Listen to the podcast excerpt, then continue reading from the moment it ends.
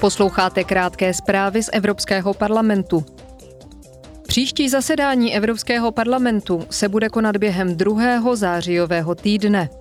Na jednání se objeví následující témata. Posílení evropského obraného průmyslu, látky znečišťující vodu a ochrana zeměpisných označení pro řemeslné a průmyslové výrobky.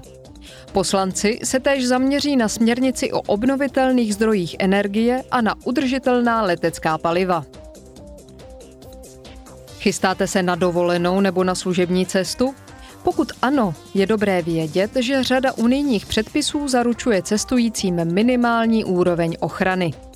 Pokud vaše cestovní plány změní neočekávané spoždění, zrušení spoje nebo ztracené zavazadlo, může se cesta snadno stát stresující zkušeností. Proto se europoslanci podíleli na zavedení předpisů, podle nichž dopravní společnosti v případě určitých nenadálých situací musí poskytnout cestujícím občerstvení, ubytování a případně i náhradu škody. Podrobné informace o právech cestujících pro všechny druhy dopravy najdete na internetových stránkách Your Europe. Evropané si mohou letos v létě bezpečně zaplavat doma i v zahraničí. Téměř 96% míst ke koupání totiž splňuje minimální požadavky, které Unie klade na kvalitu vody.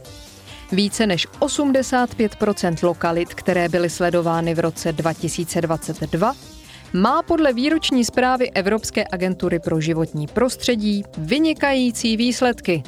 To znamená, že voda neobsahovala téměř žádné znečišťující látky, škodlivé pro lidské zdraví a životní prostředí. K zemím s nejvyšším počtem vodních ploch s vynikající kvalitou vody patří Kypr, Chorvatsko, Řecko a Rakousko.